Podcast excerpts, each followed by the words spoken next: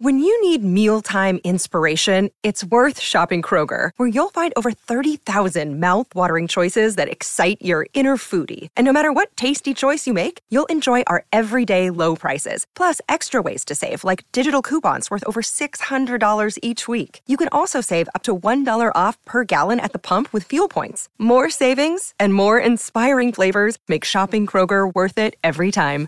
Kroger, fresh for everyone. Fuel restrictions apply.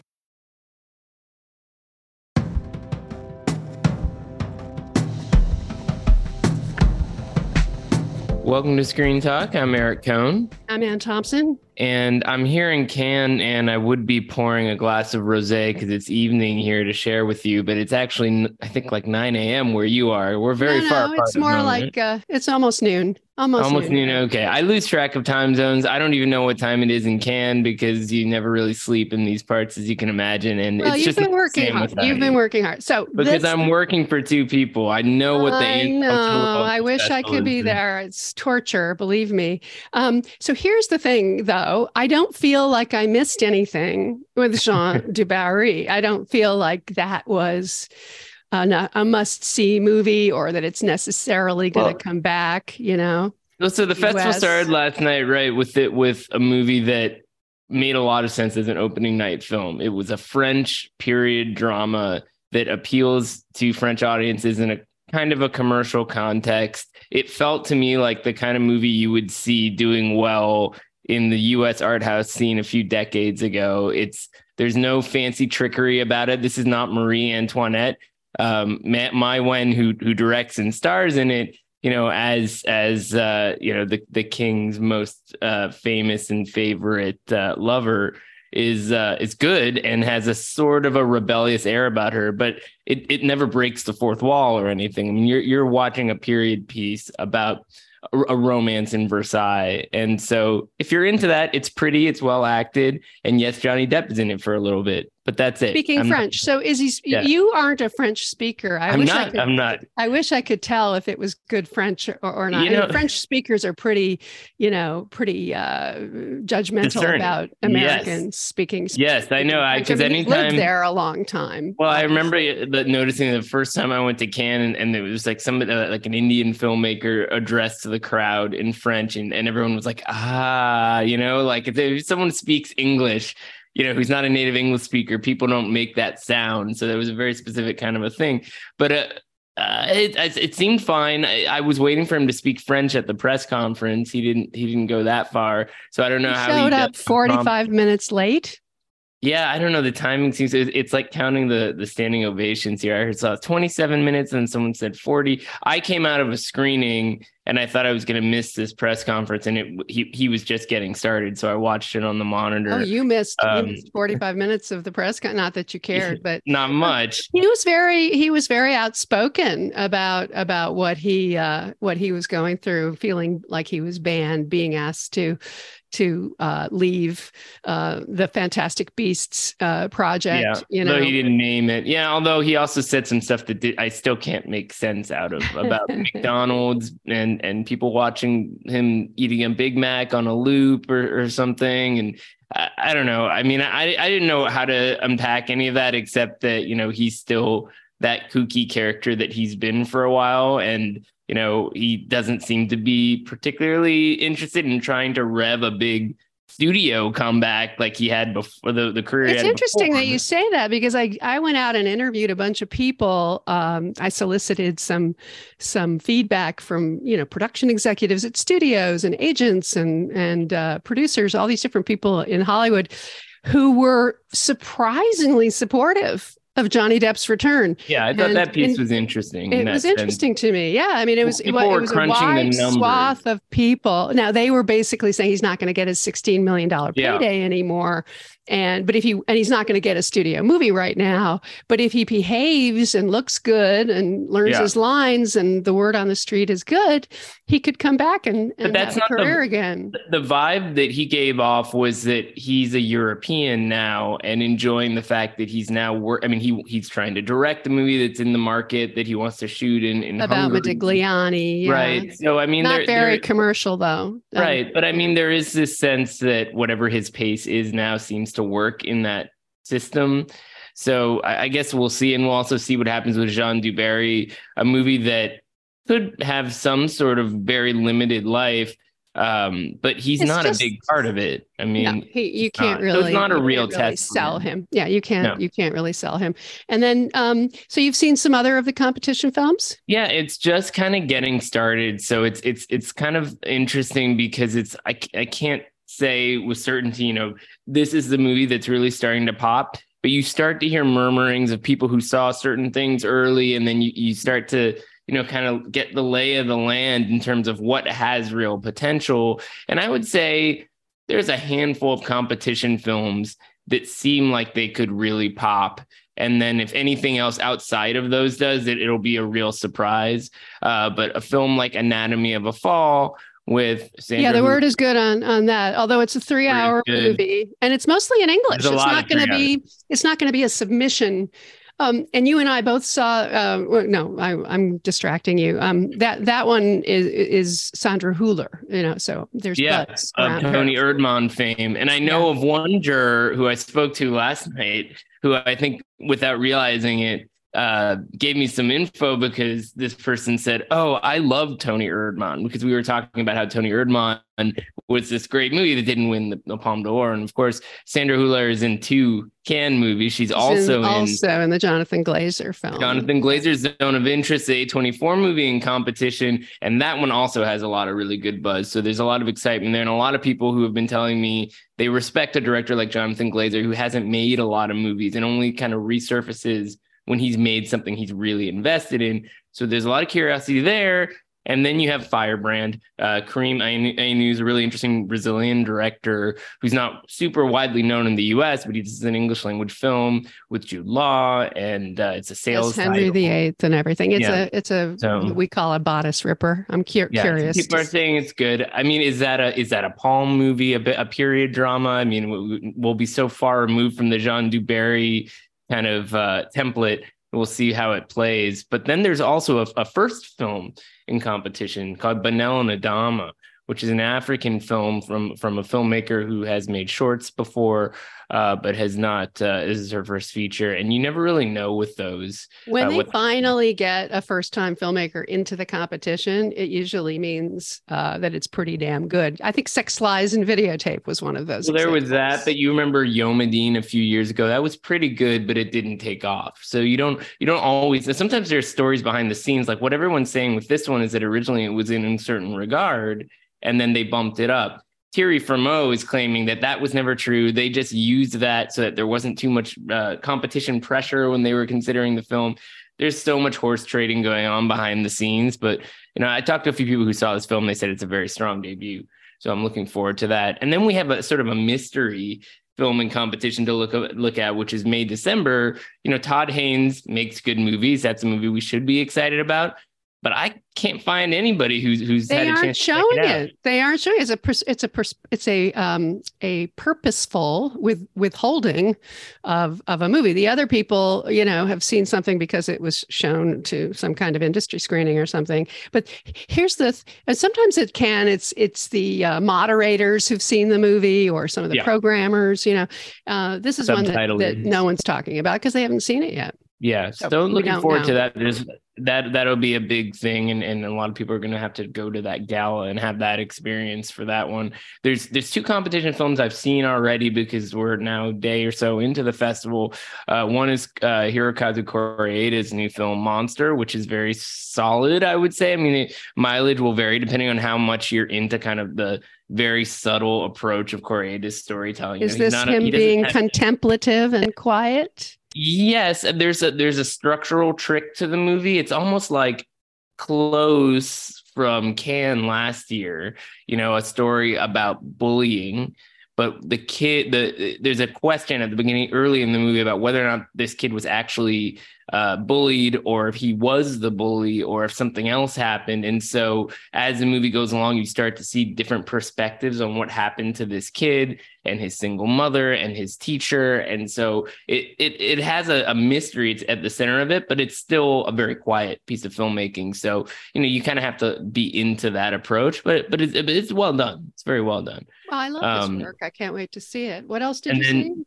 And the other one is Catherine Corsini's new film, Homecoming. So this one is another one of those Cannes controversies because there is a lot of behind the scenes stuff that seems to have happened involving uh, they they lost some funding from the CNC because of uh, some of the ways that they shot scenes with minors and it's not exactly clear what happened there. If there was a, a, sex scene with a minor that was shot or something to that effect that's not in the movie. Um, I can't speak with authority about any of that stuff. I thought the movie was very solid. Um, which is probably why it's showing early in the festival. There's nothing actually they they're getting it out of the way because of the controversy, but also it's it's just it's not it wouldn't be a movie that nobody would pay attention to later in the festival because it's it's a very familiar kind of drama about a mother and her two teen kids. They go on vacation to Corsica. Uh, their dad's dead and they don't know all the details about that, and they kind of have a falling out. They go out and party and meet some people, and they go through some ex- experiences together. It's very well acted. And the two young actresses, uh, whose names are not in front of me right now, are, are, are really well done. It's a black family. It's an interesting perspective on uh, their experience their their experience from an identity standpoint. There's a queer component to it. It's good filmmaking. It's just you know it's you're looking for things you haven't seen before when you're looking at the competition by and large. So, that's so not having so you saw the Almodovar obviously. Yes. Uh, there was some kind of scrum yesterday where people were turned away. A lot of uh, prominent critics and and other Janet Yang of the Academy, oh, no. Justin Chang. A lot of people were turned away. Not um, who you want to turn away. That's but you sure. got to see it early, uh, and you talked to Almodovar. So I yeah. highly recommend. Uh, you did a good job with that and uh, the interview. But but um, it sounds from David Ehrlich's review like um, people wish it was more. Like why I mean, stop at half would, an hour? You know? I would have loved to see. Uh, a, feature length version of Strange Way of Life. I mean, it's uh, Pedro Almodovar or, or doing like his version of a of a, a western. He's called it his response to Brokeback Mountain, but really it's it's sort of his response to like all westerns through a through a sort of homoerotic lens because westerns have always been talked about as had being sort of the the macho thing is homoerotic. So he just takes it one step further and it's this very beautiful kind of tense story where Ethan Hawke and Pedro Pascal are and it's not really a spoiler it's established very early on former lovers. They haven't seen each other since their earlier days. Uh, now Ethan Hawke is a sheriff. Pedro Pascal comes back to town. Some stuff ensues I, I wouldn't go past that because it's it's really it's half an hour, right? So what what it feels like is the first act of a movie. I think it's very satisfying in that sense because it sets up a lot of possibilities for your own imagination. In fact, when I was speaking to um, to Pedro Pascal as a supporting voice in this piece, he had a whole ending worked out for for what happens to these characters and i do think if you watch the film in that context it's sort of like it's just a snippet of how pedro tells stories he's not ready, uh, it seems, to to, to make a feature length film in English because Although he's preparing one. Some well, one fell apart, the Cate Blanchett one, right? Which so he wasn't about. ready there. He, and he then he said there, there was some other. Well, th- I remember when I interviewed him some years ago. Years ago, right? There was a Meryl Streep project that fell. But apart. he was going to do he's Sister Act walking thirty years he's ago. Been walking up to these yeah. movies, yeah. Uh, for many years now. But what's interesting is that so so we talked, you know, a few years ago, his COVID, his early COVID short film, uh, The Human Voice with Tilda, that was his first English language project, right? That, that he went through with, right? Right. There's one person in a room uh, sort of experimental. So now he's got a bigger production, like two two people, uh, a bit bigger sets, you know. So he's sort of he, he's expanding the lens a bit, and now maybe he he's actually ready to. But to, people are saying that that because he went with with the fashion designer, I forgot who what what his name is. Uh, That's Saint Laurent, uh, right? Uh, that yeah. that that he that the, the, there's a sort of uh, who became a financier of of the movie. Yeah. That yeah. there's a kind of um, commercial aspect to this like it's like it's a well, fashion piece. They're the the costumes are are great. I mean saint laurent has financed a bunch of stuff. They financed a gaspar noé short um, they put money into the jean-luc godard uh, posthumous short film that's playing at this festival in a couple of days. So they have a whole kind of department doing that kind of stuff. And it doesn't seem like anything was compromised there. It's just a more costly project that needed that kind of partner to it. I do. I am curious to see how Sony Pictures Classics puts it out there because they're going to be putting it out in the fall. Michael Barker yeah. told me. and and it makes sense and i you know i always wonder with short films like when you have a bigger name and and name actors if that helps or hurts in an awards context but pedro pascal is so popular right now right the internet just loves him so i think there's something really interesting about him sliding into this artier thing in between Mandalorian and Last of Us. somebody, I no. think it may have been David, suggested that he, this was a uh, this was a more you know audience friendly kind of starry role in a way, given given the darker side uh, that he plays in yeah. in The Last of Us. Yeah, it's a very yeah exactly. He's he's playing a sort of in in Last of Us. He's a he's you know this very um, tortured, damaged, right? Damaged, tra- traumatized, right? And here, I mean, he's still there's there's a sad element to the character, but there's also you know, erotic chemistry with Ethan can't Hawke. Wait, so. Can't wait. I'm in. Yeah. I'm in. But uh, and then and then you interviewed uh, Steve McQueen, um, the filmmaker yeah. from Britain, who uh, has this Amsterdam documentary, um, which our critic David pretty much panned and said, and, you know, shouldn't have been. Uh, yeah, isn't is, isn't worth the hours that are put into it. And and he wasn't alone, and it doesn't surprise me in the least because when you describe this movie to people, most of them are not even going to try it. I mean, it's four and a half hours, uh, a little over two hours with an intermission in the middle, and then another two hours of contemporary footage across the city of Amsterdam with uh, a dry voiceover explaining essentially different things that happened during the Nazi Nazi occupation of Amsterdam. So I said, I guess like Shoah, there's no archival, but unlike Shoah, you don't have any conflict. You know, there's, there's no confrontation with Nazis or anything like that. Um, the the voiceover comes from Steve McQueen's wife's book about Nazi op- occupation of Amsterdam. She previously did a documentary called Three Minutes of Lengthening. That was another, uh, you know, oh, I saw that. Yeah, yeah. So so there's there's a connection there that, that's kind of fascinating. It's of course it's a really hard sit. It's a really fascinating art project. I find steve mcqueen to be one of the most remarkable kind of film artists because his aesthetic applies equally well to the gallery space. If you look at some of the work that he's done that are like video installations uh, that are like really meditations on, on, on geography and the history it brings to it. So he's studied the statue of liberty and he studied Grenfell and, and the tragedy that happened there with that with, with the, the building fire a few years ago. So this this film is is in line with that. What he told me was that originally he was going to project contemporary footage over uh, earlier footage from the period that's being described, and it would have been a gallery work. Somehow it became this thing that was upgraded to a feature film context, and I think that the power of the piece probably would have been restored if it had stayed in the gallery context. Like it. And come yeah. and go. But yeah. it's an interesting kind of a challenge. So I don't know exactly how A24 is releasing it in theaters. That's a uh, another stage in all this. So we'll see how all that unfolds. But well, um, I actually got to see a couple things. Um, I saw this animated feature called Robot Dreams, yeah, um, which was beautiful and uh, heartfelt and entertaining and minor, slight, a little bit small. Um, but I, I really enjoyed it, and I'll be curious to see how that goes over. Yeah. Uh, maybe I enjoy. Be, I, I happen to see it, it picked up. Yeah, yeah, if it gets picked up, it could be an animated feature contender. Yeah. But uh, what did you think? I liked it a lot. It's a good New York movie. I mean, yes. it has very specific New very York period. Uh, yeah, 80, period another eighties movie, right? Yeah, I mean, it's got like a Kim's Video reference and El Quijote. A lot of music, a lot of eighties yeah. music and and the locations are all really well created. I mean from a just like a, te- a, craft standpoint it's interesting to think about from an animation standpoint how they recreated new york in this 2d animation style. But i like it also because it, there's a kind of simplicity to it. You know it's anthropomorphized new york and a dog who fall essentially falls in love with his a robot partner right? Um who gets abandoned he, he, loses him for various reasons yeah. that you have and that director made that film Blancanieves um, a couple years ago that was a, an Oscar submission from Spain.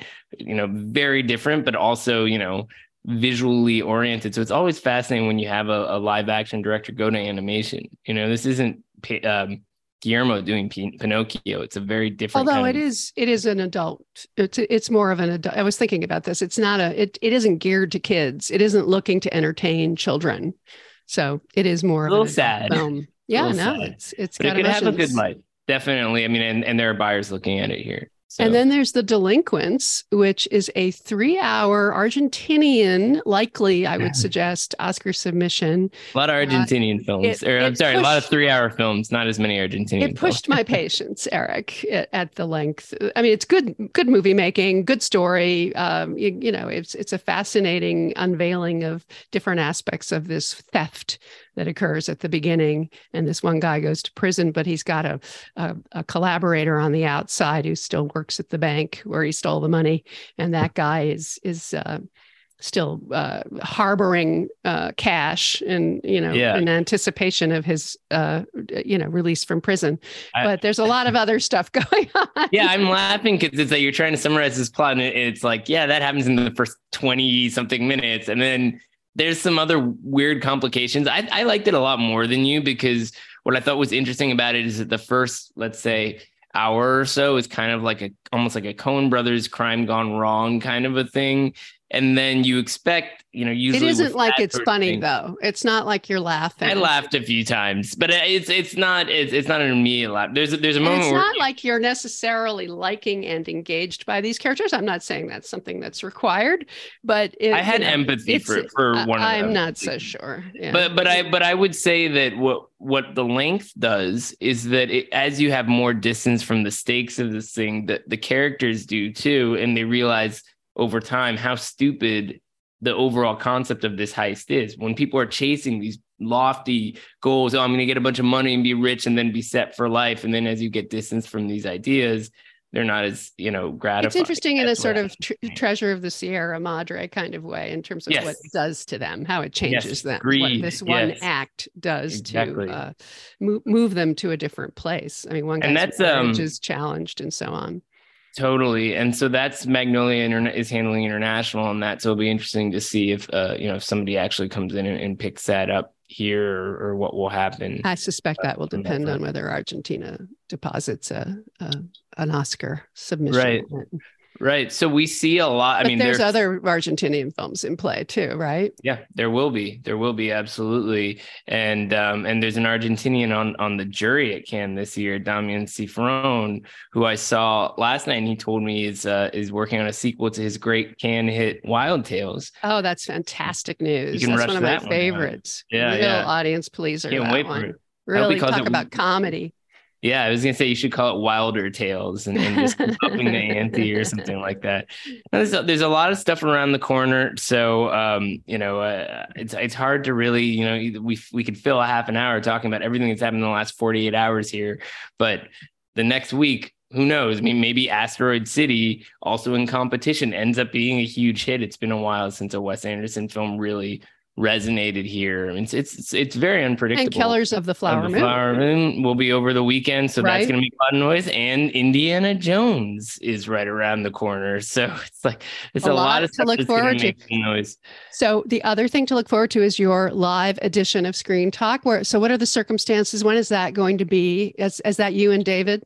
Yeah, so so um sad At to the miss American you, Pavilion, but yeah, but we will be at the American Pavilion on Tuesday at 2:30 p.m. So if anybody's listening who's at Cannes, they should definitely come on by or, or let us know what you want us to to talk about. Because again, another really interesting moment of the festival. We've had this experience over the years where it's like we end up talking about what's going to win the palm, and then something shows the next day. Or I think it was like the year that I Daniel Blake played like the day after we did our podcast or something like that, you know. So it's one of those calls that I made correctly and you did not, as I constantly did. remind you. Well, let's see what happens this year. The uh, the prediction. there are actors on this jury. Actors are always the ones but who go with the emotion. Actor, there's, there's actor directors too.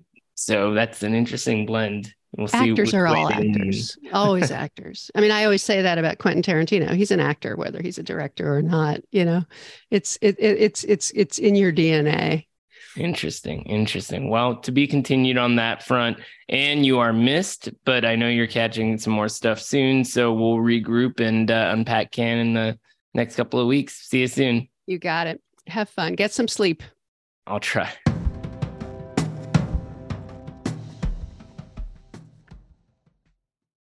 With Lucky Land slots, you can get lucky just about anywhere. This is your captain speaking. Uh, we've got clear runway and the weather's fine, but we're just going to circle up here a while and uh, get lucky. No, no, nothing like that. It's just these cash prizes add up quick. So I suggest you sit back, keep your tray table upright, and start getting lucky. Play for free at LuckyLandSlots.com. Are you feeling lucky? No purchase necessary. Void where prohibited by law. 18 plus terms and conditions apply. See website for details.